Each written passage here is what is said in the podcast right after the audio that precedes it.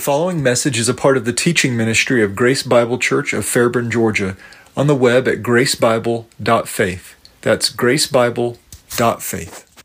So here's our chart again. I hope it's becoming very familiar to you. The first year is down in Judea.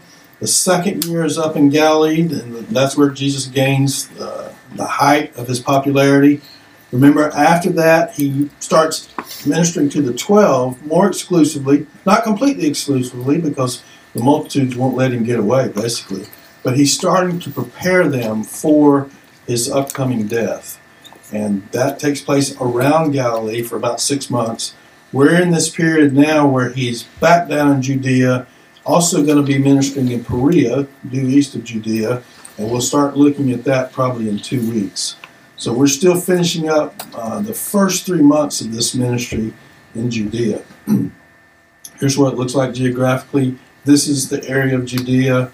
He's um, both in Jerusalem in some some parts of his ministry, probably staying with Mary and Martha and Lazarus in Bethany uh, when he's you know spending the night. So here's the four parts of the later Judean ministry. Uh, we last week got through, uh, well, we, we got into the first part of Luke 11, 14 through 36. That's what, well, we, that's what we finished last week was Luke 12, 13 through 34. And what we're looking at this morning, you see that that section was a warning about greed and trust and wealth.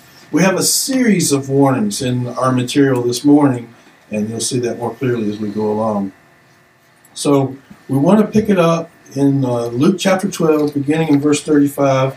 We're still exclusively in Luke for this section of Jesus' ministry. If you have your harmony with you, you can open up there, or you can just open up your Bibles to Luke chapter 12. And this next warning is a warning against being unprepared for the Son of Man's coming. Now, of course, this is with reference to his second coming. Uh, for a long time, Jesus didn't talk about the second coming at all and it wasn't clear that there was going to be a second coming. Certainly in, in the Old Testament, it sounds like he comes one time and uh, everything is done at that first coming. Now he's starting to prepare his disciples for a second coming and the multitudes. He's speaking to both in this context. And we're going to really see that in all of the Olivet Discourse in a couple of weeks. All right, so let's begin Luke 12, beginning in verse 35. Be dressed in readiness and keep your lamps alight and be like men who are waiting for their master when he returns from the wedding feast, so that they may immediately open the door to him when he comes and knocks. Blessed are those slaves whom the master shall find on the alert when he comes. Truly I say to you that he will gird himself to serve and have them recline at the table and will come up and wait on them. And again, that's an illustration, but that's what it's going to be like when Christ comes back. He's going to we're going to enjoy a, a wedding feast with him.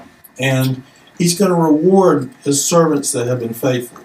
We have this kind of infinite emphasis uh, throughout the scripture, and I'm going to read some more passages here in just a bit, on being ready for Christ's return, not being surprised at his coming. That's what he's going to continue to talk about here, and then we'll look at some other scriptures that just reinforce that. Whether he comes in the second watch or even in the third and finds them so, Blessed are those slaves. And be sure of this that if the head of the house had known at what hour the thief was coming, he would not have allowed his house to be broken into. You know, their houses back then were made out of dried clay. It was very easy to dig through even a place that wasn't a normal doorway or window and go in and plunder the house.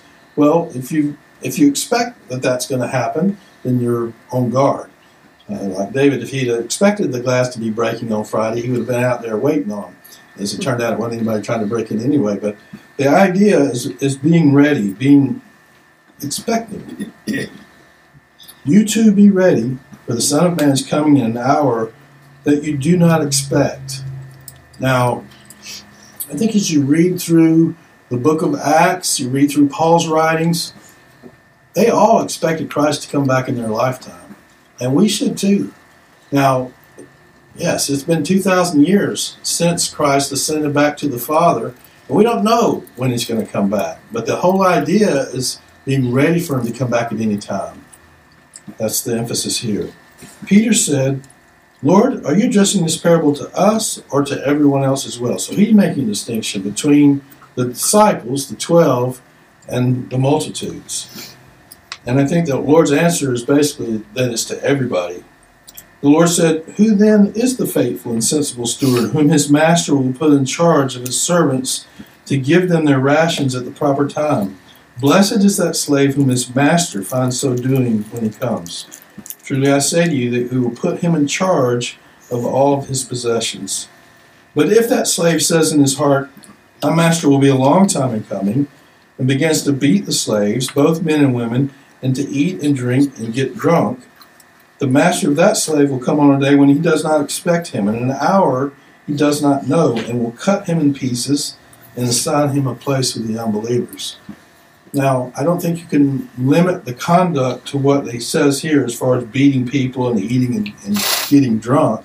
It's basically, though, living in such a way that you expect Christ to come and living, uh, having, having that have an impact on how you live, how you make decisions, how you conduct all of your life. That slave who knew his master's will and did not get ready or act in accord with his will shall receive many lashes. But the one who did not know it, committed deeds worthy of a flogging, will receive but few. Think he's talking about degrees of punishment there.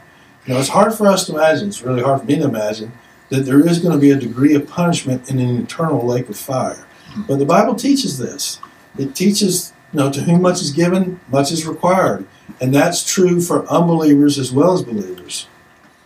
That's what it says in verse 48. From everyone who's been given much shall much be required, and to whom they entrusted much of him they will ask all the more. You can imagine, for example, the difference between the light that somebody can receive in this country as far as exposure to the gospel and the opportunity to receive the gospel, and somebody that's in a country where very little gospel opportunity. They're, they're still culpable, they're still liable. If they don't receive Christ, they're still going to suffer eternal punishment. But the level of punishment is different depending on the light received. So let me let me just talk about a little bit how the Bible teaches this in other places. We see it very clearly here. We also see it when uh, in Christ's Olivet Discourse, and we'll be getting there in a couple of weeks. But say a couple of weeks, probably a month. And we're really going to spend some time in the Olivet Discourse. There's a lot that goes on during that last week of Christ's life leading up to his crucifixion. You've got the triumphal entry, you've got a very strong confrontation with religious leaders again in Jerusalem. You've got the Olivet Discourse.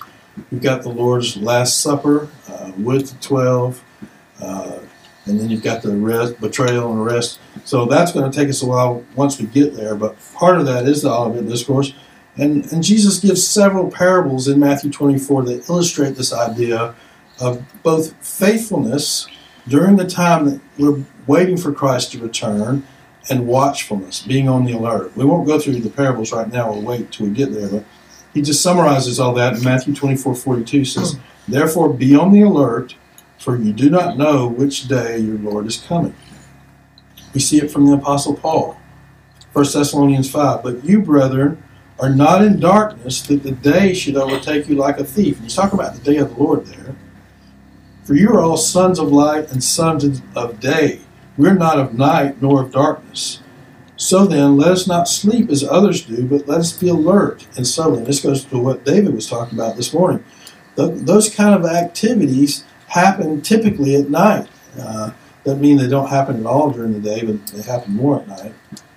We don't belong to the same realm as unbelievers. We're not in darkness the same way that they are. So we're not to let those kind of activities, certainly not to let them be part of our lives. Those who sleep do their sleeping at night. Those who get drunk get drunk at night. But since we are of the day, let us be sober, having put on the breastplate of faith and love, and as a helmet, the hope of salvation. So we know that the day of the Lord is coming, right? We know that by divine revelation. We don't know the hour, so we're we're just to always be ready. Second Peter and, and David will get to this. Well, he already got to this. No, this is in chapter three. Second Peter three verses eleven and twelve since all these things are to be destroyed in this way, and the context here is the destruction of the present heavens and earth by fire as opposed to by water in the past, what sort of people ought you to be in holy conduct and godliness, looking for and hastening the coming of the day of God, on account of which the heavens will be destroyed by burning, the elements will melt with intense heat. So that's Christ, That's Paul, that's Peter. How about the Apostle John? 1 John 2.28. And now, little children, abide in him, abide in Christ, so that when he appears, we may have confidence and not shrink away from him in shame at his coming. So it's just a consistent theme throughout the New Testament. Jesus also issues a warning both to the twelve and to, his, and to the multitudes about the coming division. He says in verse 49, I have come to cast fire upon the earth, and how I wish it were already kindled. I think the fire there is, is the fire of his judgment. Uh, he didn't do that at his first coming, he certainly will at his second. I have a baptism to undergo, and how distressed I am until it is accomplished. That is uh, not the baptism that he did at the hands of John the Baptist, but his own death and resurrection. That's really going to precede and make possible his being a righteous judge and separating the righteous from the wicked. Then he says, Do you suppose that I came to grant peace on earth? Well, you would think that question is yes. I mean, Christ did come first to grant and enable peace between us and God, right? He comes to pay the sacrifice of our sins so that we can have peace with God. We can be reconciled to God. He also enables peace between believers. So there's a sense in which definitely the answer is yes, but there's also a sense in which the answer is no. And in this context, it is no. And think about the context in which they're in. Already, we're seeing a lot of the religious leaders and their influence on people to turn them away from Jesus of Nazareth as the Messiah. And so, from this point forward, as some people receive him and believe in him, particularly we see this in the book of Acts, many of the Jews don't believe in him. And they pursue Paul now instead of pursuing Christ and persecute him and persecute anybody of, of the Jewish people that accept Christ as Messiah. And Jesus is just preparing them for that. He says, I tell you no, but rather division. For from now on, five members in one household will be divided, three against two, and two against three. They will be divided father against son, and son against father, mother against daughter, and daughter against mother, mother in law against daughter in law, and daughter in law against mother in law. I think he's speaking in that context, particularly within the Jewish nation. But the principle is the same, right? You have people today, even in our country, where part of the family receives Christ and, and trusts in Him as their Lord, and another doesn't. And they don't have the same kind of relationship as a family that where everybody does. Certainly in other countries, uh, particularly countries that are dominated by Islam, if somebody accepts Christ there, they're cut off. Uh, and they continue to be cut off that way among uh, Orthodox Jews as well. Okay? we have another warning now against failing to discern the present time. And this present time, again, in the context, is the kingdom is here. It's among you. The Messiah is here. He's done all these miracles and he's taught with such authority that it should have been obvious to this generation that this was their Messiah. And yet it wasn't. And he really rebukes them for that. He uses an illustration to say, look, you can tell by what you see what kind of weather is coming, and you can't even tell now that the kingdom of God is among you with all these signs. Verse 54 He was also saying to the multitudes, When you see a cloud rising in the west, immediately you say, A shower is coming. And so it turns out. And when you see a south wind blowing, you say, It'll be a hot day. And it turns out that way. You hypocrites! You know how to analyze the appearance of the earth and the sky, but why do you not analyze this present time? Why do you not, even on your own initiative, judge what is right? For while you're going with your opponent to appear before the magistrate, on your way there, make an effort to settle with him in order that he may not drag you before the judge, and the judge turn you over to the constable, and the constable throw you into prison. Now, he's not just talking there about uh, lawsuits on the earth, even though that's good advice for somebody that's involved in a dispute. It's always better to try to work something out between the two parties rather than take it to court. You don't know what a court's going to do. You don't know what a jury's going to do. If you can work it out between you and the offended party, or if you're the offended party and the person who did the offending, That's always better. But he's talking about something larger here. He's talking about what you have to work out with God. It's better to do it now while you have that opportunity than wait till judgment. And that becomes clear when you read verse 49. I say to you, verse 59, I'm sorry. I say to you, you should not get out of there until you've paid the very last cent. He's talking about eternal punishment there and the need to take advantage of the opportunity now to be reconciled to God. He's just using a something that they were very familiar with and something that they did uh, to illustrate what they needed to do as far as recognizing what was going on in their day. Okay? Luke 13, two alternatives repent or perish. Um, this is an interesting section because there's two ways you can interpret this, and I think you make a strong case for both ways. Uh, I'm going to tell you which one I think is stronger. 13, verse 1 now, on the same occasion, there were some present who reported to Jesus about the Galileans whose blood Pilate had mingled with their sacrifices. Now, what he's talking about there is that evidently there had been some Galileans that came down to offer sacrifice, probably at a Passover. You can imagine how many sacrifices, because people were coming from all over the country, were being offered at the Passover. And I think there were times where there just weren't enough priests to do all that. So in this case, the, the worshippers themselves were offering sacrifices, animal sacrifices, and Pilate chose the occasion to kill those worshippers. That's what he's talking about. He talked about their blood being mingled with the sacrifices that they were offering. They were murdered by Pilate. And these people were telling Jesus about this incident. So Jesus is going to take take advantage of the opportunity really to kind of dispel a commonly held myth that when something like that really bad happened to somebody, and especially a very uh, difficult way to die, it was a result of their sin. Remember, the same thing happened with the blind men that Jesus healed, and the religious leaders asked, Who sinned, this man or his parents, that he was born blind? So that was the common way of thinking commonly held notion that a person's extreme sinfulness was always to blame for a great calamity. It's rejected by Jesus here. He said, He answered and said to them, Do you suppose that these Galileans were greater sinners than all other Galileans because they suffered this fate? I tell you, no. But unless you repent, you will all likewise perish. He brings up another illustration. They had told him about one, and now he has one of his own. Or do you suppose that those 18 on whom the tower in Siloam fell and killed them were worse culprits than all the men who live in Jerusalem? I tell you no, but unless you repent, you will all likewise perish. Now, there's a couple of ways of understanding what Jesus is talking about here, particularly on the, well, key way of is the word likewise. Is he talking about a similar physical death as to what happened here? Or is he talking about a very unexpected kind of thing, particularly after death and beyond the grave?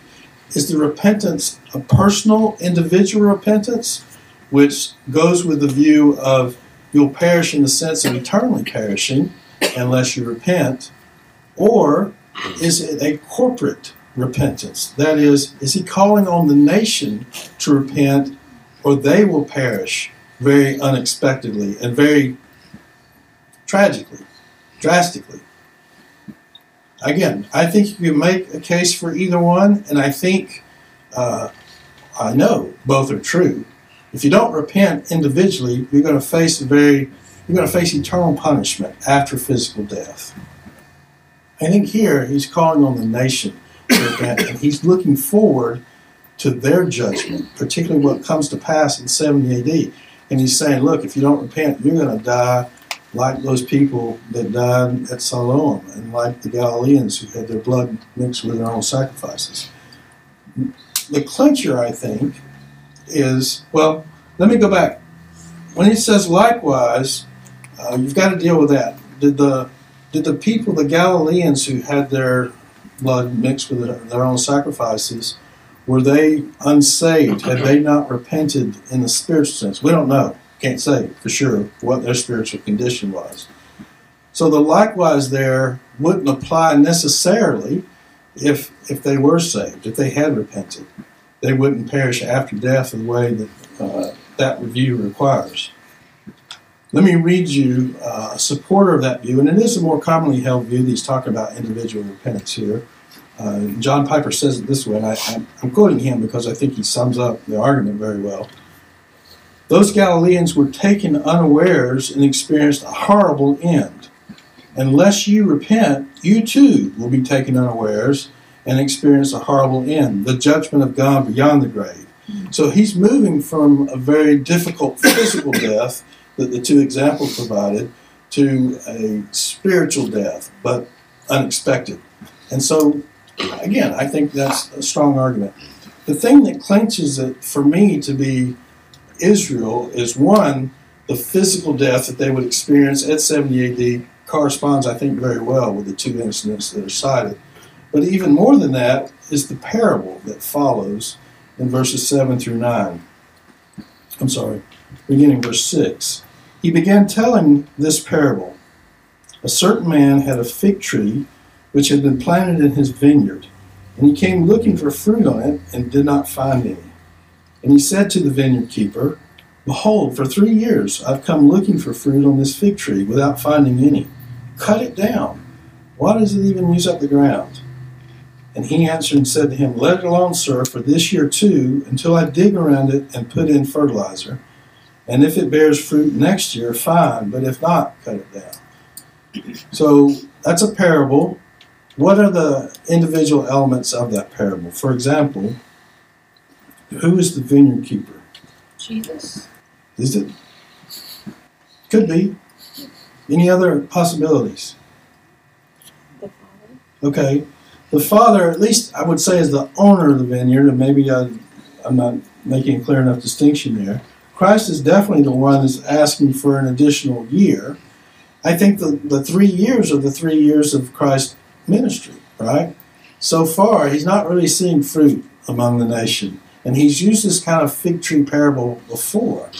Um, the additional year that he's asking for is the remaining time of his ministry and even into the book of Acts. You know, even in the early chapters of Acts, God is using uh, Peter particularly to call the nation to repentance, and they're they're not doing it. So I believe this parable uh, makes the case stronger that what Jesus is looking at here is the future judgment of Israel in 70 AD. It's not to say that unless you repent individually, uh, you're going to die eternally. That's true. There's no question about it. But the question is, what is he teaching in this context? I think the case is stronger for that. All right, we have opposition from a synagogue official for healing a woman on the Sabbath. Now, we've seen that kind of opposition before, uh, particularly from the religious leaders, and particularly when Jesus was back down in Judea earlier, although it happened up in Galilee as well. Here it's going to happen again. Chapter 13, beginning in verse 10. He was teaching in one of the synagogues on the Sabbath, and behold, there was a woman who for eighteen years had had a sickness caused by a spirit. And she was bent double and could not straighten up at all. And when Jesus saw her, he called her over and said to her, Woman, you are free from your sickness. That's a little bit different from some of the other ways that Jesus has healed. Oftentimes, people approached him. Uh, here, he's just taking the initiative to heal this woman. May well be that he's doing it on the Sabbath on purpose uh, to again highlight the fact that he's Lord of the Sabbath. He laid his hands upon her, and immediately she was made erect again and began glorifying God. And the synagogue official, indignant because Jesus had healed on the Sabbath, began saying to the multitude in response, There are six days in which work should be done, and they considered healing work. That's why they didn't want it to be done on the Sabbath. Therefore, come during them and get healed and not on the Sabbath day. But the Lord answered him and said, You hypocrites! Does not each of you on the Sabbath untie his ox or his donkey from the stall and lead him away to water him? Of course, that was true, and that was something that was very uh, important to the Jewish people is to care for their own animals. And that's what Jesus is going to use for why he did what he did. You do that on the one hand, and this woman, a daughter of Abraham as she is, a member of the nation of Israel, whom Satan has bound for 18 years, 18 long years, should, should she not have been released from this bond on the Sabbath day? Nothing wrong with healing her on the Sabbath day. It wasn't a violation of the law. And he's just making the point to the rest of religious leaders. And again, we talked about how they laid over the true law with all these man made regulations. And they used that as a means of judging others, of kind of elevating themselves, even though they didn't keep all that they proposed. But they were teaching as men, teaching uh, or substituting the Word of God the doctrines of men. And in this case, Jesus goes after them for that reason. Now, there's an interesting response at this point. Verse 17 As he said this, all his opponents were being humiliated, and the entire multitude was rejoicing over all the glorious things being done by him. And we're already at a point now where Jesus' enemies are really out to get, get him. The opposition is hardened to the point where they're, they're starting to plot. Uh, that's only going to get stronger as we continue. They're really trying to find things that they can bring against him as charges. And so at this point, he's hum- humiliated his opponents while at the same time the people are rejoicing. And they've seen another miracle and they're rejoicing in the power of God and glorifying God. Verse 18 connects that response to two parables that follow. And the two parables are ones that we looked at because they appear in Matthew's Gospel in Matthew chapter 13. Therefore, he was saying, What is the kingdom of God like, and to what shall I compare it?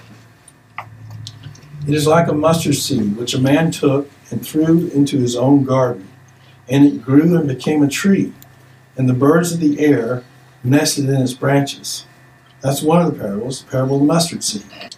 And again he said, To what shall I compare the kingdom of God? It is like leaven, which a woman took and hid in three pecks of meal until it was all leavened. Now, most commentators are going to say that these two parables teach the same thing in the sense of they either both teach a good thing or they both teach the presence of evil within the kingdom. Remember, we talked about this when we looked at these parables. The first one has to do with the birds nesting in the branches of the mustard seed and the, in the tree that grows from it. They say that the birds represent evil. They were unclean, certain birds were in the Old Testament. The birds are the ones that snatch away the seed as Satan's agent in the first soil. So they would say that this is the presence of evil in the kingdom. The case for leaven being evil is even stronger. I agree with that. I think it is the presence of evil in the kingdom. I don't agree with the mustard seed being evil. I think it's just from a very small beginning, this kingdom is going to flourish. Even though you've got multitudes following Jesus at different points in his ministry while he's in Israel, I mean, this is still after his death a very small group that's gathered together, uh, 120 people. But from that small start is going to be this worldwide enterprise of the church at that point. Um, so I would take the mustard seed being related back to the people that are rejoicing in the earlier context, and the leaven being the, the fact that these Pharisees uh, are going to continue to oppose Jesus or these religious leaders, and that there is going to be an evil within the kingdom that flourishes over time as well. Uh, the false teachers are a good example of that. You've got, and you have had since the beginning in the New Testament period, false teachers that infiltrate the church, and they're from Satan, and they their desires to corrupt uh, sound doctrine and to lead people astray, and that's part of God's plan. I mean, He's the one that allows that. And think about what the kingdom is like as it continues in the present day until Christ returns. The seven years right before Christ comes back, you've got a false Christ claiming to be the true Messiah and you've got a worldwide following of that false Christ. So the leaven completely permeates what I would argue is still part of the kingdom at that point. Now Christ comes back and separates that and takes care of all that. He he kills all those who oppose him at that point. But you've got both things happening at the same time. We've got the growth of the church and the spread of the gospel around the world, even though I would argue it's never been in the majority, but it is continually growing. And we have the promise of Christ that the kingdom is going to continue to grow until he comes. At the same time, you've got evil within that, and that you've got things like the Roman Catholic Church and cults and false teachers that are seeking to corrupt the true gospel, and all that will only get sorted out in the end. We saw the same kind of thing with the parable of the dragnet, the parable of the uh, the wheat among the tares among the wheat. Okay, that's where we're going to stop today. Next time we'll look at uh, part five of the later Judean ministry of Christ. Um, we're going to be back in John's gospel at this point, and this is another section that looks like that only he records for us in chapters nine and ten. So if you want to read those for next week. All right. Do you have questions about anything that we covered this morning? When they talk about healing, obviously they were not healing the same way that Jesus was. They were just talking about like seeing a doctor that day, or what? What was the? I didn't understand the Yeah. six days in which work should be done. So So come during then and get healed. When So- was addressing them. So he's really, as you notice, he doesn't seem to be directing his comments toward Jesus so much as the healer, but towards the people. If they don't come to Jesus on the Sabbath, they can't get healed on the Oh, Sabbath. So that was the point. Is you know, they weren't. He wasn't necessarily opposed to them being healed, but not on the Sabbath, because for him that was a violation of the Sabbath. Okay, thank you. Was that their way of trying to cut down his popularity, popularity, his opportunities to do his miracles, to keep the people from coming to him? Yeah, I don't know that. Uh, I don't know that they were necessarily doing that. You know, by not having him come on the Sabbath, they just didn't want that kind of thing to be done on the Sabbath. To them, that was against their rules and regulations. I don't know that he was. Uh, they were trying to prevent people from being healed necessarily. What they would often do, though, is if they, for example, we've seen already, if he healed somebody by casting a spirit out, like he did with this woman, they attributed it to Beelzebul. I can't think of a place where they were actually trying to prevent somebody from coming to Jesus. They were very much opposed to him, no question. But I don't. I can't think of a place where they were trying to keep him. I think that because they worked hard Sunday through Friday. Um, there, it was hard, Yes, and their only day off was Saturday. right. And so they would do stuff like that on Saturday. Yeah, it was a day of rest for them, and it was intended to be a gift to them from that hard work.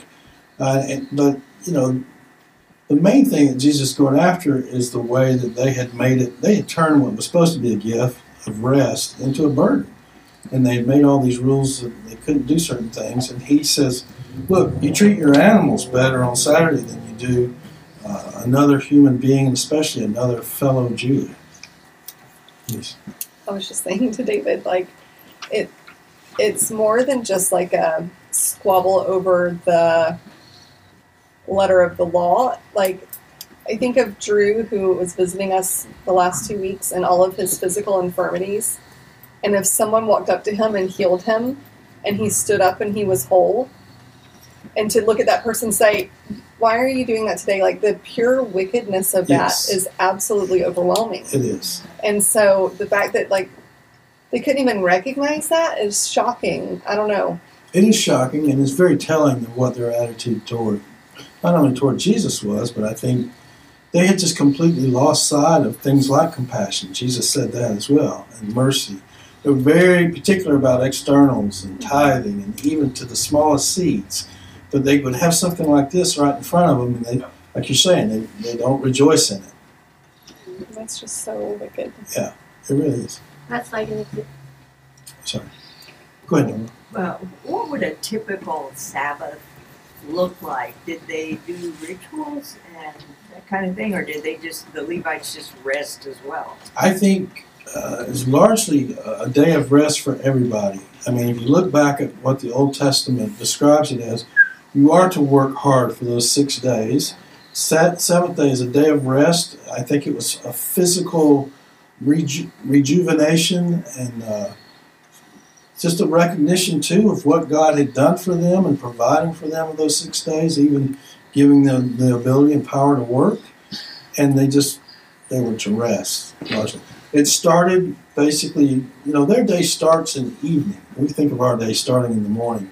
So it would start sundown on Friday and end sundown Saturday, what we would call Saturday night. But the Levites worked like crazy on Sabbath. Well, they they worked anytime there were sacrifices in the temple, yes. And I think Jesus even uses that as an illustration.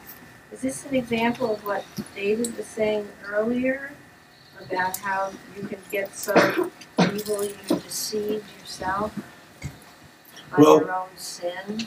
They were definitely self deceived because they saw themselves as very righteous, and the people saw them that way as well. So I, I would argue that they were the false teachers of their day. They, you know, they developed over the intertestamental period.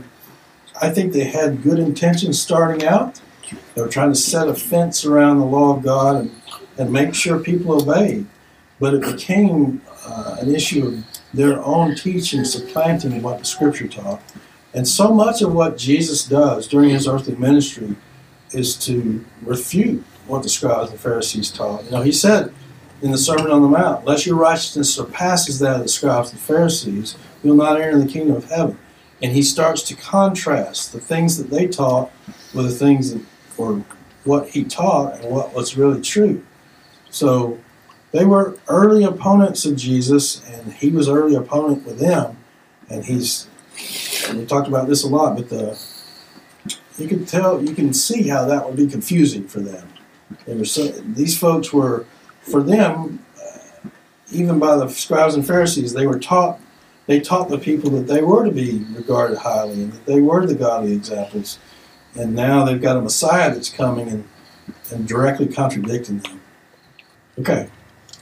Thank you for your attention and be sure if you if you want to do some prep for next week, uh, you can read John chapters 9 and 10. All right, let's pray together.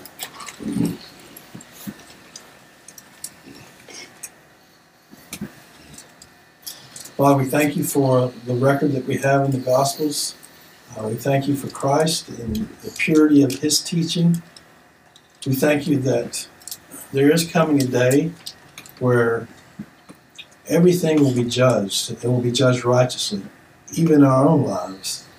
And that can be a scary thought for us on the one hand, but we recognize also that it's something that causes us to both rejoice in our salvation and what Christ has done to take away our sins, and also to motivate us, to motivate us to live godly lives, to recognize that He will judge in the end. It also keeps us from being vengeful towards others ourselves because we can leave room for your wrath and your judgment. We thank you for just the time we've had together this morning and the things that we've been taught from your word. Help us to be vigilant, to know what the scripture teaches ourselves, to be good Bereans, to measure what we hear taught by what your word plainly says, and help us to live in expectation of Christ's coming.